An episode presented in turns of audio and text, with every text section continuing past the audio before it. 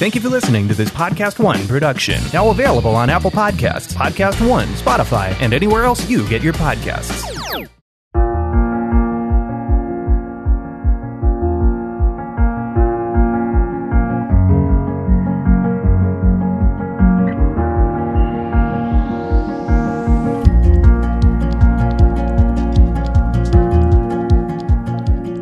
Welcome, everyone, today. I'm really looking forward to our guest, Melissa Fitzgerald and Scott Tirocchi.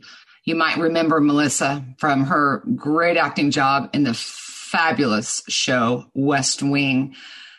They have embarked, she and Scott, on a wonderful program all about our veterans called Veterans Treatment Courts and Justice for Vets.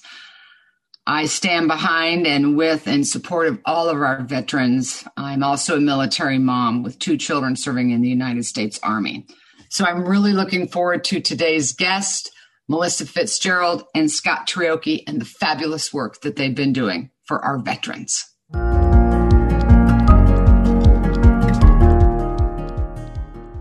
This podcast is called Superman's Not Coming because we need people to step up and become the agent of change they want to see. Most of you will know Melissa Fitzgerald for her incredible work as Carol on The West Wing. Hello, you love The West Wing. What a great show! Inspired by Martin Sheen.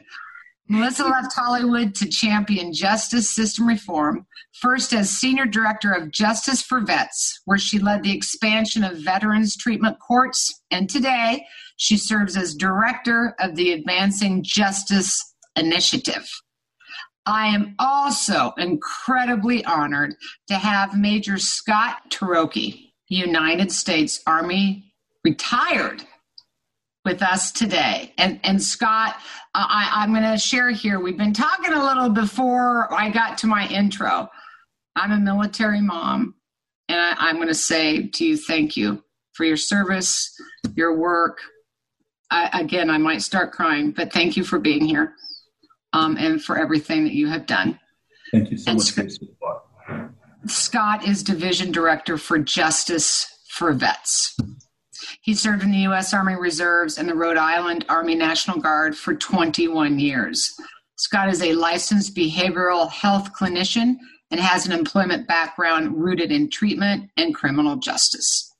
I welcome both of you to Superman's Not Coming and to both of you. I am honored, um, somewhat speechless, very excited, very passionate about the work that you do, the work that you've done, and being here today. So, welcome. Um, what an honor for me to have you on the show. Well, thank you. It's an honor for us to be here with you. And, um, you know, obviously, I've been a longtime fan of yours and the work that you've done and your inspiration to get all of us to get up because I guess Superman isn't coming. so, No, Superman's not, but guess what? We're here and a whole lot of people that can uh, be activated and deployed, if you will, Scott, and troops on the Right. ground to make these change and be here. So, and in a way, that, that's better because there's more of us than there are Supermen. it's time to mobilize. that's right. Um, Having said that, uh, and I'm going to really try to be very quiet. I'm so passionate about this. As I said, I'm a military mom, and I have seen from another side. Uh, my son returning home from Afghanistan. Uh, my daughter was military police. They're both out now. What they've gone through, the misunderstanding uh, about their the, the the deep, deep, deep emotion and mental issues, and I don't want to use the word issues, but we don't want to talk about it. Um, the fear, the angst, there's so much going on here that I am just dying to learn what I can do as a military mom and other moms and people listening. The work that you do, how you got here, how it changes. So I'm going to just be pretty quiet and let you start exactly what you're doing, how it became to be, and how all of us can get involved so we can help more returning veterans. Would you like us to talk about our personal journeys to get to doing this work? Would you like to us to start with talking about the actual course? I think the personal journeys are are definitely important. I mean, because you've made a big switch, Melissa, from West Wing and Hollywood into this type of service. How did you do that, and why the switch?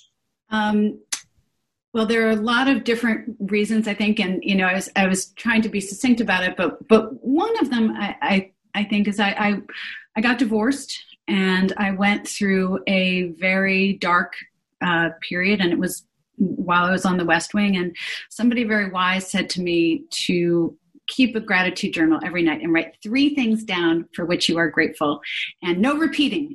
So the first you know week or so wasn't that tough. And then i had to dig pretty deep. And i you know i remember thinking like i have a pencil to write this list and a piece of paper to write this list. And there are a lot of places in the world that don't have that. And ultimately that took me to uganda where i did a theater program with former abducted child soldiers and other children displaced by the brutal rebel war there and then made a documentary about that experience and one of the the men that we worked on the documentary with was making a documentary about returning a, a, wanted to make one about returning American veterans who were struggling after experiencing the trauma of war. And I you know got on board to help produce that. And that you know the Uganda experience really opened my eyes to the effects of war on communities. And um, the the working on halfway home the other documentary really opened my eyes to the deep struggle that some of our veterans experience when they return home. And i think it's important to recognize that you know the vast majority of our veterans are strengthened by their military service and return home as as civic assets and leaders in our communities and many are struggling. And um, i think we need to be there for them and for their families when they come home. And it was just interesting at the same time that that was going on. Martin Sheen, I, I lost a dear friend to addiction, um, and Martin Sheen knew that, and he asked me to come speak at the National Association of Drug Court Professionals National Conference in 2011. and um, so I, I, went to DC and I spoke with Martin, and um, I was really um, inspired by the people that I met. I mean, here were judges and court staff and activists who were all fighting to put treatment courts within reach of people who need them. And it just seemed like a whole, you know, different way of, of of justice and real justice. Mm. And um, and I got involved as a supporter on the side. And then in 2013, I remember I was sitting on my I was sitting in my apartment in, in Los Angeles, and I my I was talking on the phone with the then head of NADCP, and he said, We're looking for a new senior director of justice for vets. And I remember saying, If I were a veteran, I'd throw my hat in the ring. This is so important, especially right now. And then he called back and said, Were you serious? And I said, Yeah. And I, and I, I honestly don't know why I said that other than I felt that, and I still feel that we all owe our veterans and their families a debt of gratitude. And I think that that gratitude has to be expressed through actions not just Abs- absolutely. Yeah. You're on a calling. Uh, really, uh, I, I can uh, feel that from you. Uh, that you're you're compelled, you're called to do this, uh, and the importance of it. Uh, you, the two, first of all, the courage that you've had to come out and do that. It's it's not easy because these are painful conversations. Um, and you know what? Sometimes I think we want to avoid what's going to hurt us, what's going to make us cry that we just we want to turn our head to but we can't. And and i i i really do understand that. And i want to say to you it, it's it's it's hard and the courage you've had to come out. And before i go any further you've you've got two documentaries. Yeah, one of the, tell us about those and where people listening can find them. Well, the Uganda documentary is called After Kony Staging Hope, and it's about a theater program that I had been doing with other actors in Los Angeles here for at risk teens. And we took a version of that program, and um, some of the facilitators from the Los Angeles project came with me to Uganda, and we worked with former abducted child soldiers to implement that theater program to help them share their stories with their community and their voices.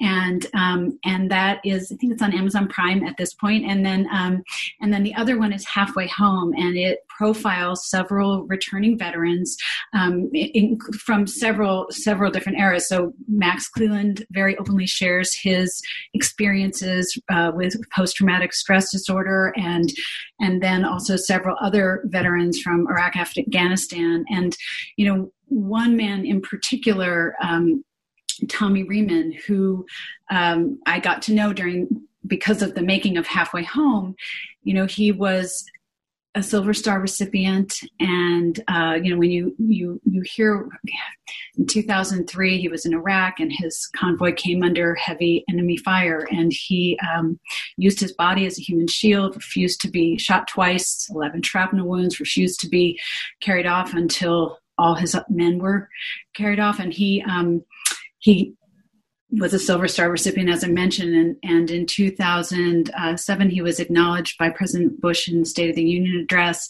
received a several minute standing ovation, there's action figure after him, video game, and inside he was struggling with post-traumatic stress disorder and quietly struggling. And again i think you know what you and i and scott were talking about about this you know not talking about it and and the shame around um, struggling, and uh, and he uh, attempted to end his own life by uh, after a night of heavy drinking and pills by driving his truck into a tree. And thank goodness he survived and he was facing charges. And that was at the exact same time that um, i was um, the exact same time that i was uh, talking about coming to justice for vets. And i called him to ask do you think that I should do this job or should we find somebody else? And he said, No, I think you should do it and I'm going to help you. It's too late for me. I'm going to go to jail, but it's not too late for my brothers and sisters and I will do whatever I can and be by your side. And he has been a real champion. And what's kind of remarkable and magical about that is that he was able to come to the first ever Veterans Treatment Court conference where we screened halfway home. And they were just opening a veterans treatment court in North Carolina, about an hour and a half from where he lived. He was able to get his charges transferred and enter into that veterans treatment court. And um, about a year and change later, uh, I was sitting there watching him graduate from that court. And uh, he has not looked back. He is an incredible person. He's still working on behalf of veterans. He has helped us a tremendous amount spread the word about the work that we're doing. And um, you know, I, I, that's just one of the many stories. I think there are over 15,000 veterans today who are receiving life saving saving treatment instead of being behind bars. Yep. And I do not believe that justice is best served by having men and women like Tommy Rieman behind bars. I believe justice is best served when Tommy and his brothers and sisters receive the treatment that they have earned, that they need, and that they deserve. And, you know, Scott and I talked about this a little bit yesterday, but you know, no matter what you care about, veterans treatment courts and treatment courts in general sort of address everything. They reduce crime, they save taxpayer dollars, and they restore families. And they also honor the service of our veterans who have sacrificed so much for us. Um, so, um, the the Veterans Court, uh, there's a couple of things uh, that, that I'm going to ask you uh, as a military mom, um, how that came to be. You know, I, I've seen my own kids, you know, where the distrust um, between a civilian court and they know military court or how they feel they're not being heard because they're home. The, the biggest issue that the veterans face when they come home um, is isolation, misunderstanding, PTSD, the, the mental issues, uh, treatment, uh, addiction issues, and how that court came to be? Um, well, Judge Robert Russell, who is a brilliant uh, he was he is a drug court and mental health court judge, and this was in 2008, prior to the launch of the first Veterans Treatment Court, because he launched it. Um, Judge Robert Russell was seeing more and more veterans appearing before him in his courtroom who were not responding to the program the way he thought they could and should. And he, there was one man in particular who was a Vietnam era veteran who was um, not doing well in the mental health court program. He was showing up disheveled, not looking Judge Russell in the eye, not meeting the marks um, of the program. And Judge Russell happened to have two Vietnam era veterans on his staff. And he asked them to go into the hallway and just talk to him, veteran to veteran and he said shortly after the gentleman returned to the courtroom and stood in front of Judge Russell at parade rest. And when Judge Russell asked him, Are you ready to accept the help that this court is offering you? He said, Sir, yes, sir. Didn't look back completed the program with flying colors, and uh, I think that was the light bulb for Judge Russell uh, to to launch the first Veterans Treatment Court. And you know, Scott can speak to this more in depth, and and because Scott's a veteran too. But there is something about having all an uh, all veteran only docket where they can be together with their brothers and sisters and traveling around the country speaking to veterans. I have heard time and again the exact same words in this courtroom I got my unit back. And there was one uh, time I was in a mm. courtroom, I think it was in Seattle, and a gentleman who was in the final phase of his program, because these programs are about 18 months and um, he was in the final phase of his program so he did, no longer had to go weekly. He only had to go once a month but he came every week. And the judge asked him why are you coming every week? You only have to come once a month. You're almost done. You're you know you're doing so well. And he said oh i'm not coming for me. I'm coming for my brothers and sisters. I want all of them to know that somebody here cares about them and has their back and um, and he said, and I intend on becoming a mentor in this program. And um, you know, Scott is doing such an incredible job training the courts and also training mentors. Um, and he can speak a little bit more about that too. But that's something that I think is a remarkable uh, piece of what veterans treatment courts do because they are a veteran only docket, but you've got an interdisciplinary court team, which is made up of the judge, um, you know, uh, prosecution, defense counsel, probation, parole, treatment is part of that team, and I think that's critical. Critical, and then you've also got the mentor, volunteer veterans from the community who serve as mentors to their brothers and sisters, and then you also have the VA as part of that team. You've got the Veterans Justice Outreach Specialists, so that they can connect the veteran directly to the treatment that they have earned um, through the VA, and and um, you know, so there there are two ways which I think are very special special things to veterans treatment courts and that is the veteran only docket and then also these wraparound services that are offered and we call it a one-stop shop for veterans veterans treatment courts well, it's extremely unique, and then yeah, I know uh, Scott will will jump in here, and, and, what an interesting position. I mean, having served in the United States Army and licensed behavioral therapist, um, Scott. I mean, I, I think uh, so many of us don't understand. We can't see emotions, we can't see mental health. And I don't know if that makes it less tangible for us on how to know to come in and help, but what the vets are experiencing. And I, I can only imagine how important this court has become to them or when they come home feeling lost or feeling like they don't connect and what they've been through. And then what may feel, as Melissa said, shame or embarrassment that uh, an addiction has has arisen. Uh, tell us all about that because I, what a really what a significant change this would be for all of our servicemen and women and how all of us can help them have a better return home and a better life it's that's that's excellent. You know, there's just there's so much to this that we could not we cannot cover in this podcast. Unfortunately, I know. But you know, it's just so just just, just to give you a little bit of background. Um, and you know, I I'm not someone who wants to talk about himself. Never.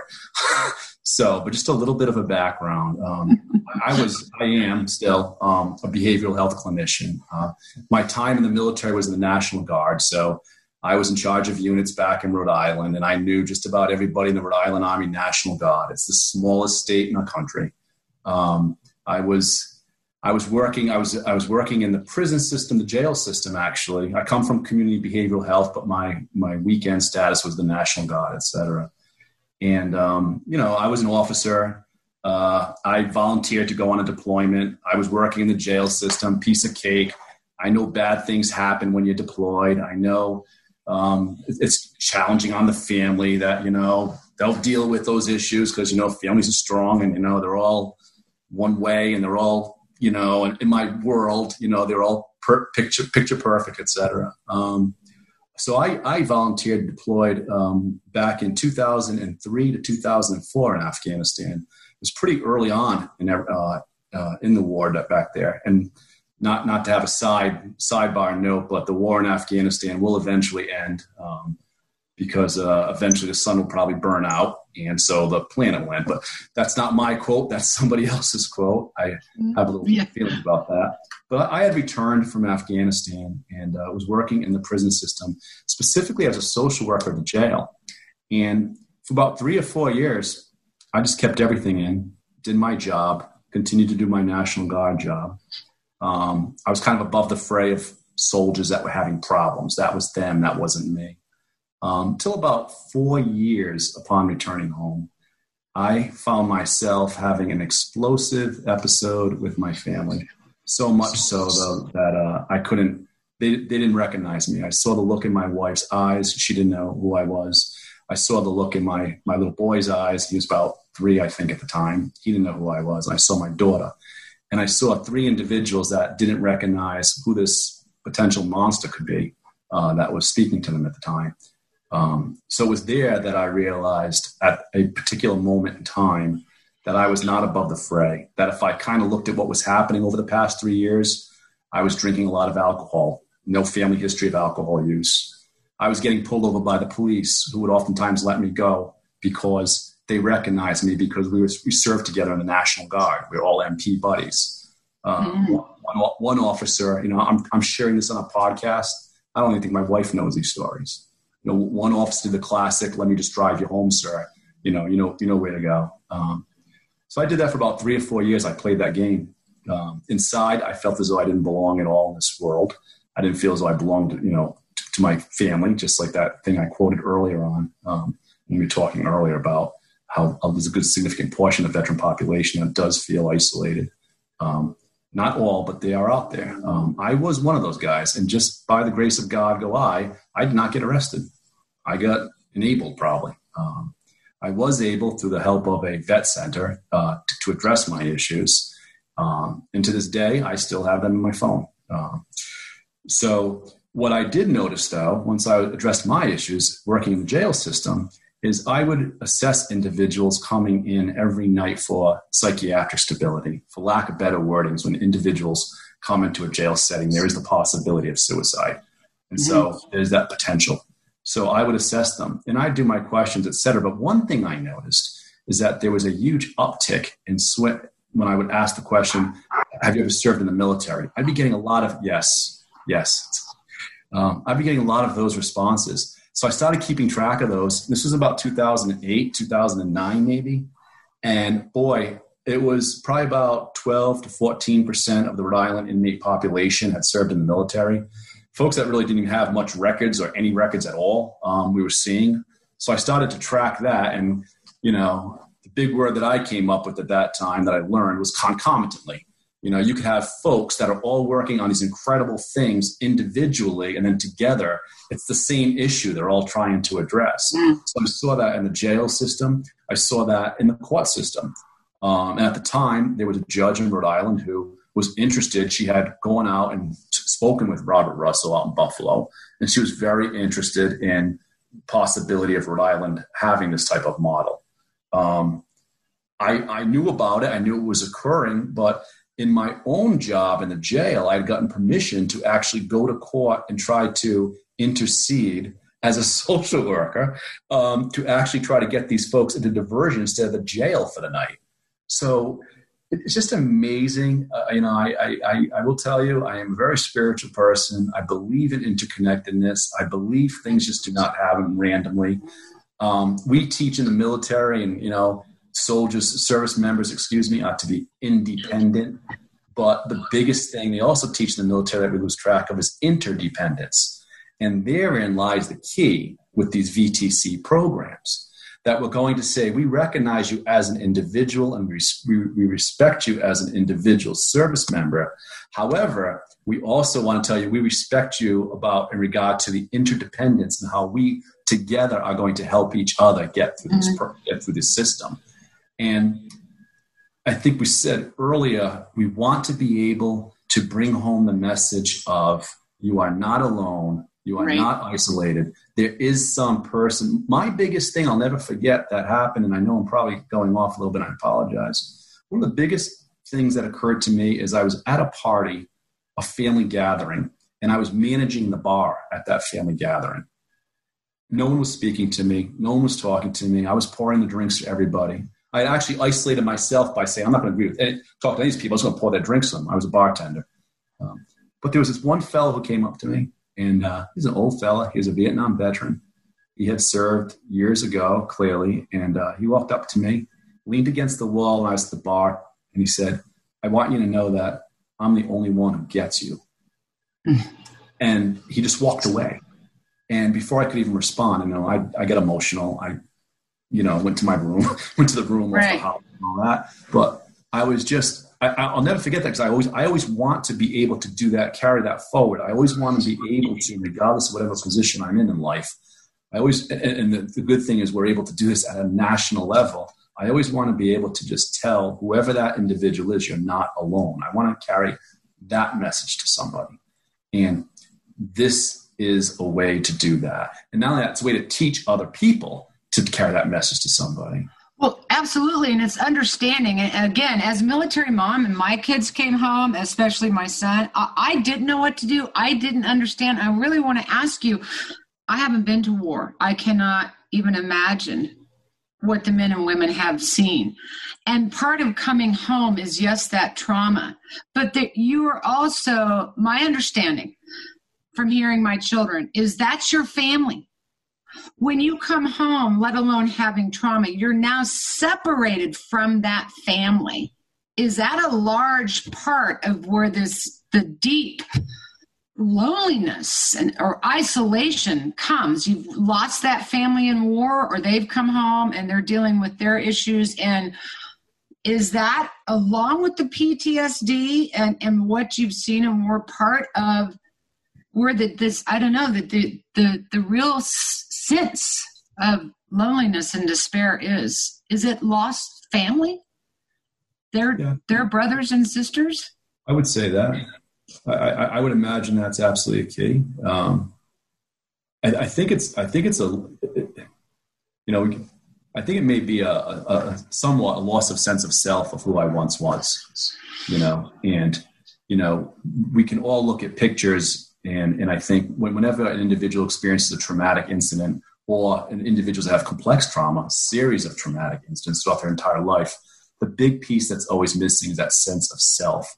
The person is, if, it, if it's a significant one or two for lack of better wording, that would be seen post traumatic stress disorder, as opposed to life history of uh, um, trauma, if it is that, then it can be addressed. But even that, you've lost a sense of self. And so, how do we restore the sense of self? And the person is maybe not be using my phrase that I'm using, of course not, but maybe they are. I don't know. Who, who am I to assume?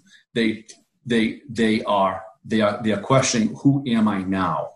Something has changed within me. Who am I now? And sometimes, oftentimes, whoever I have become, how can I ever expect that my significant other or a family member, my father, will accept me for who I, who I am today? And how do I explain to them that this is who I am today? So right. there's just a whole uh, perplexity, a, a, ton of issues. The good news is there is a very good prognosis for post traumatic stress and post traumatic stress disorder. And it really has to address, it really comes down to addressing the cognitive thinking, the, the distortions. We do, the individuals that have post traumatic stress disorder have thinking that does need to be challenged and questioned. So if someone thinks, well, you know, everyone's out to get me, Scott, Bill, Sally, why do you feel that way? To challenge that person. That's what really good therapists do. They'll, they will challenge you. There's some great treatment modalities today that the VA has. Cognitive processing therapy is fantastic. It challenges your cognitions. EMDR is another fantastic one I'd suggest folks look at. Prolonged exposure therapy is very good for some individuals, not so much for other individuals. But there are a ton of post traumatic stress disorder therapies that are very effective with returning veterans or anyone who has a trauma history. That's the great news about all of this, um, honestly. It's very treatable and prognosis is very good. But the veterans treatment courts are the ones really capturing and seeing that. Where did we fail in the civil courts with all of our returning Oh, I don't. I'm soldiers. Oh, well, I, mean, I to address that one, Melissa. no, I, I, what I, what I, I can say what I see. I, I, I don't think I have an right. answer to that large question, but I can say what I see. And I think the success of treatment courts and treatment courts have been around since I think 1989, and they have been one of the most successful justice models in the history of our country. And one of those reasons is because they don't they don't treat everyone exactly the same. People who come into a treatment court are treated as individuals, whether it's a drug court, a DUI court, a family drug court, juvenile drug court, veterans treatment court. Those modalities are adapting as we as we see need and um, i think that veterans in many ways are really educating the rest of the nation leading the way on how do we right provide trauma informed therapy? How do we acknowledge that in the courts? And you know, so many of the veterans that we've talked to, and also civilians who are in the other treatment court programs, they say it was the first time in my life because many, you know, this is many of the people that go through treatment courts, they have been in the system repeatedly. So they, they're like, I have never been treated as an individual. It was the first time in my life in a treatment court where someone called me by my name and not a number. And wow. somebody was asking me what I needed. How can we help you? What and and people meeting once a week. These treatment courts are really incredible because you've got the treatment court team working on behalf of the individual success. And that treatment court team meets every week to talk about each person that is in that treatment court program at the time. And you've got, you know, as I mentioned before, you've got treatment, probation, parole, Pro, um, prosecution, defense counsel, and it's non adversarial. So everybody is there helping provide everything that's needed for the success of the individual. And I think and, that that is a, a big part of the success. And it really falls upon that responsivity that you nailed, Melissa. When you went through the, the individuals involved in that person's treatment, you really talked about that you really it was that interconnectedness that you know we said earlier. It's it's that you're not by yourself, that everyone is looking out for each other here.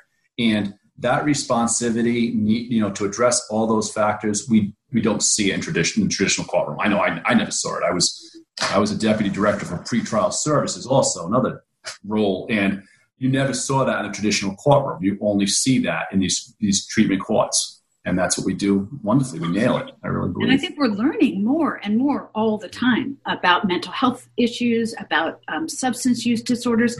We are learning so much, and as we learn more, and I think as every family is experiencing this, every family is. Yep. I mean, I really honestly think you would be hard pressed to find an individual whose life has not been touched in some way.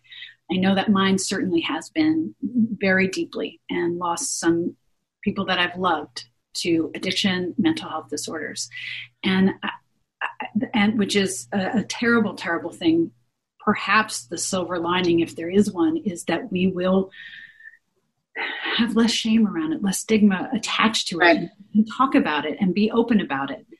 Um, well, this is such a, a, a, glorious model that I think many courts could clearly follow. You know, I talk about Superman's not coming. And and talking here today specifically about the veterans, the Veterans Treatment Court. This is an issue that affects all of us. And we have operated under a court system or politically, federally state at some idea of how things will work and when they began, they worked fine. But there's such a shift now. What worked then isn't going to work for tomorrow. And this this court is such a, an inspiration to look at that other courts need to follow. And where it is we've misstepped. And not be afraid. I think we're so afraid that because how we set something up it doesn't work anymore that we're failures. Nothing could be further from the truth. We've changed. We as as the law we can reform antiquated laws. We we can change things. We're a different society to make it different going forward. And and to deal with what i think we don't want to deal with is emotions yes. feelings compassion understanding. And we need to share more of that i believe in our courts. And i think this program the Veterans Treatment Program, your work, Melissa, Scott, your work. This is really the future of how we need to go. And instead of kicking the can down the road, burying our head in the sand, this is transparency. This is in your face. This is what's happening. It's going to hurt your heart, but I think we need to go there to move forward so we can begin to change these problems, especially what you're seeing with our vets returning home and these deep, deep, deep wounds, and a better way to help them. And in turn, we're helping everyone. And and talk about interdependence and looking at ourselves. What i opened up with here melissa your courage scott your courage to push through those things that we don't want to I am beyond impressed. I'm will support and advocate for you in any way that I can for all veterans as a veterans mom, but that this is clearly a unique model for for our justice system that could be a significant reform and change for the better. Well, we agree, and we are dedicating our lives to it because we believe in it so strongly. And we feel like there there are bright spots in the justice system, and treatment courts are those bright spots. And I think we need to make sure that they are available to everyone who needs them, and that there is treatment available in the community for everyone who needs treatment and and through the courts to get that treatment. And um, you know if if we can we would love for people to come visit our website and learn more about you know it's justiceforvets.org and you can also follow us on social media and um, and learn more and hear some of the incredible success stories of veterans who are going through these programs and hear sometimes from their family members. I mean that is also equally inspiring to hear from from children who say you know I, I got my mom back. I got my dad oh my back. god and how I important mean, is that? There's nothing more important than that and i, I mean honestly. And i think we sometimes forget that when we're talking about numbers and saving money and and recidivism rates all of which are improved by these courts. But you know i think what motivates well i'm going to speak for me but i know it's true for scott too but are the people that we meet. And right. I think you know it's it's been a particularly challenging time. Uh, I think for everybody right now. We're all isolated in our own homes. We're doing this uh, via um, you know virtually, and I, um, you know I think it's been a particularly hard time for people who participate in the courts, um, who are participants. You know, it's the isolation of that um, is really pointing out and highlighting how much we need each other. Oh, so much. And we really so much so need each other. And I know for me, there's nothing in my life I've ever done that's been worth anything by myself. And um, I'm so lucky that I get to work with such remarkable people like Scott Tirocchi and the other people that we get to work with. Um, it is a team. And I think that's the other thing that these courts show us is that it is working together in a non adversarial environment mm-hmm. where we can help everybody rise. You know, we say when one person rises out of addiction and finds recovery, we all rise. Absolutely. I believe that that is. So you know, it's never an I, it's always a we, right? And I have always worried so much that we, we, because we're talking about an issue that makes us feel weak or we feel we're perceived as weak or less than. Um, we don't embrace vulnerabilities. We don't embrace that insecurity, and it represents weakness. I think nothing could be further from the truth. I think when you represent and you grab a hold of those fears that what you think is your weakness and your own judgment of yourself, when you embrace that, that's where real strength and courage comes from. And it's so hard to look at it. it and I loved the, the, the veterans treatment course. Are they in every state in the U.S.? Can you tell me well, how many there are? Just just about every state in the U.S. There's okay. a couple. Um, but let me tell you, um, we have, I want to say this well over 420, 450, I want to say that are out there right now. And literally, it's a, it's that judge or it's that prosecutor or maybe it's even that defense counsel that says, I want to start a program in this jurisdiction. Our motto at Justice for Vets, for Vets is we will not rest until there's a veterans treatment court in reach of every veteran in need. So we want to at least have that opportunity in every jurisdiction to, for that individual to go to one of these treatment court programs. And we have resources on our website that help. And, and, and you know what Scott does, which is so remarkable, is trains the courts the staff. So that's, that's it's going to be my next question. So tell Sorry. me about that. no, I'm glad, glad you brought up. This is my next question. That's one of the big things that we do at our organization, the National Association of Drug Court Professionals, which I know is a mouthful, NADCP. We train treatment courts across the country. We have faculty and staff all over the country, and Scott is, you know, in charge of the, the Veterans Treatment Court uh, Division, Justice for Vets, that does that. And, and in addition to that, we have mentors, volunteer veterans from the community. So, you know, I would say to everybody out there, find out if there's a Veterans Treatment Court in your community. And if you feel that you need one, if there are veterans in, in your community, go to our website, learn how you can advocate for that. And if you are a veteran who would in your heart find it that you maybe would want to be a, a, a mentor find out if there's a way for you to do that through your your local veterans treatment court. Yeah, yeah. Absolutely. I'm going to be doing that today. they, they, they, can write to me directly, and we can put them in that direction as to what what programs are out there that they could go to. So you know that's the great thing about the veteran community is they want to give back. They still want to serve deep inside. They must serve, and so right. that is offered. That opportunity is offered through these local VTC programs.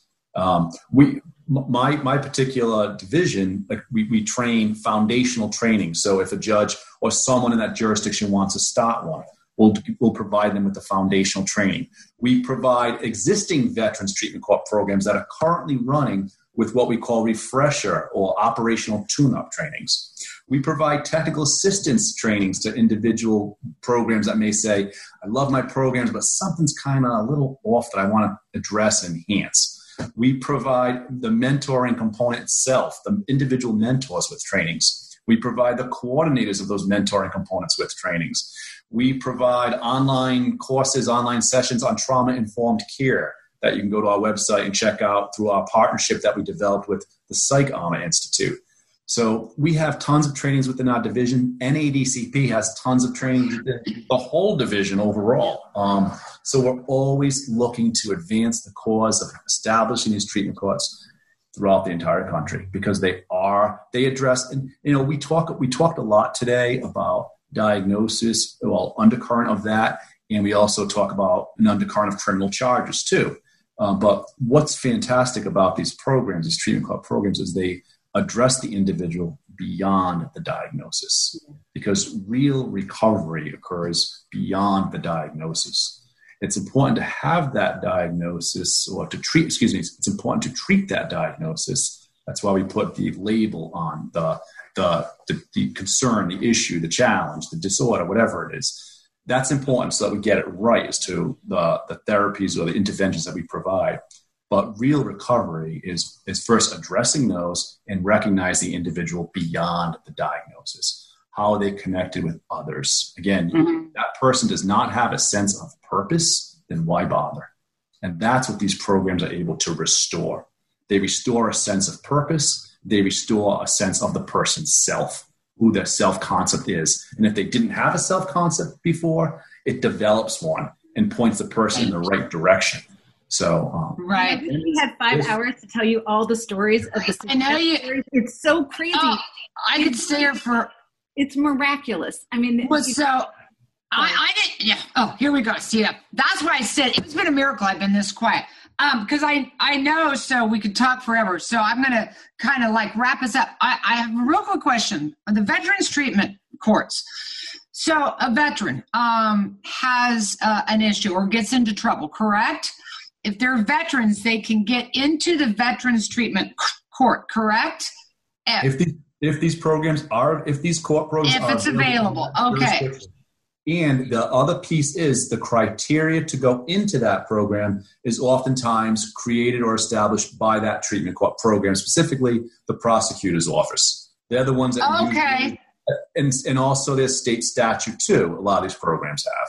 So there's a, there's a few there's a few nuances to them, but if the program is available, the answer would be yes. And okay. the veteran always has the choice. They don't have to go into this program. I think Correct. that's important. It is okay. a choice. It is an option if they meet the criteria. And the, the, the person in the, the VTC, the Veterans Treatment Court, is a judge, mediator? Who is presiding over this the court? Uh, the, the judge.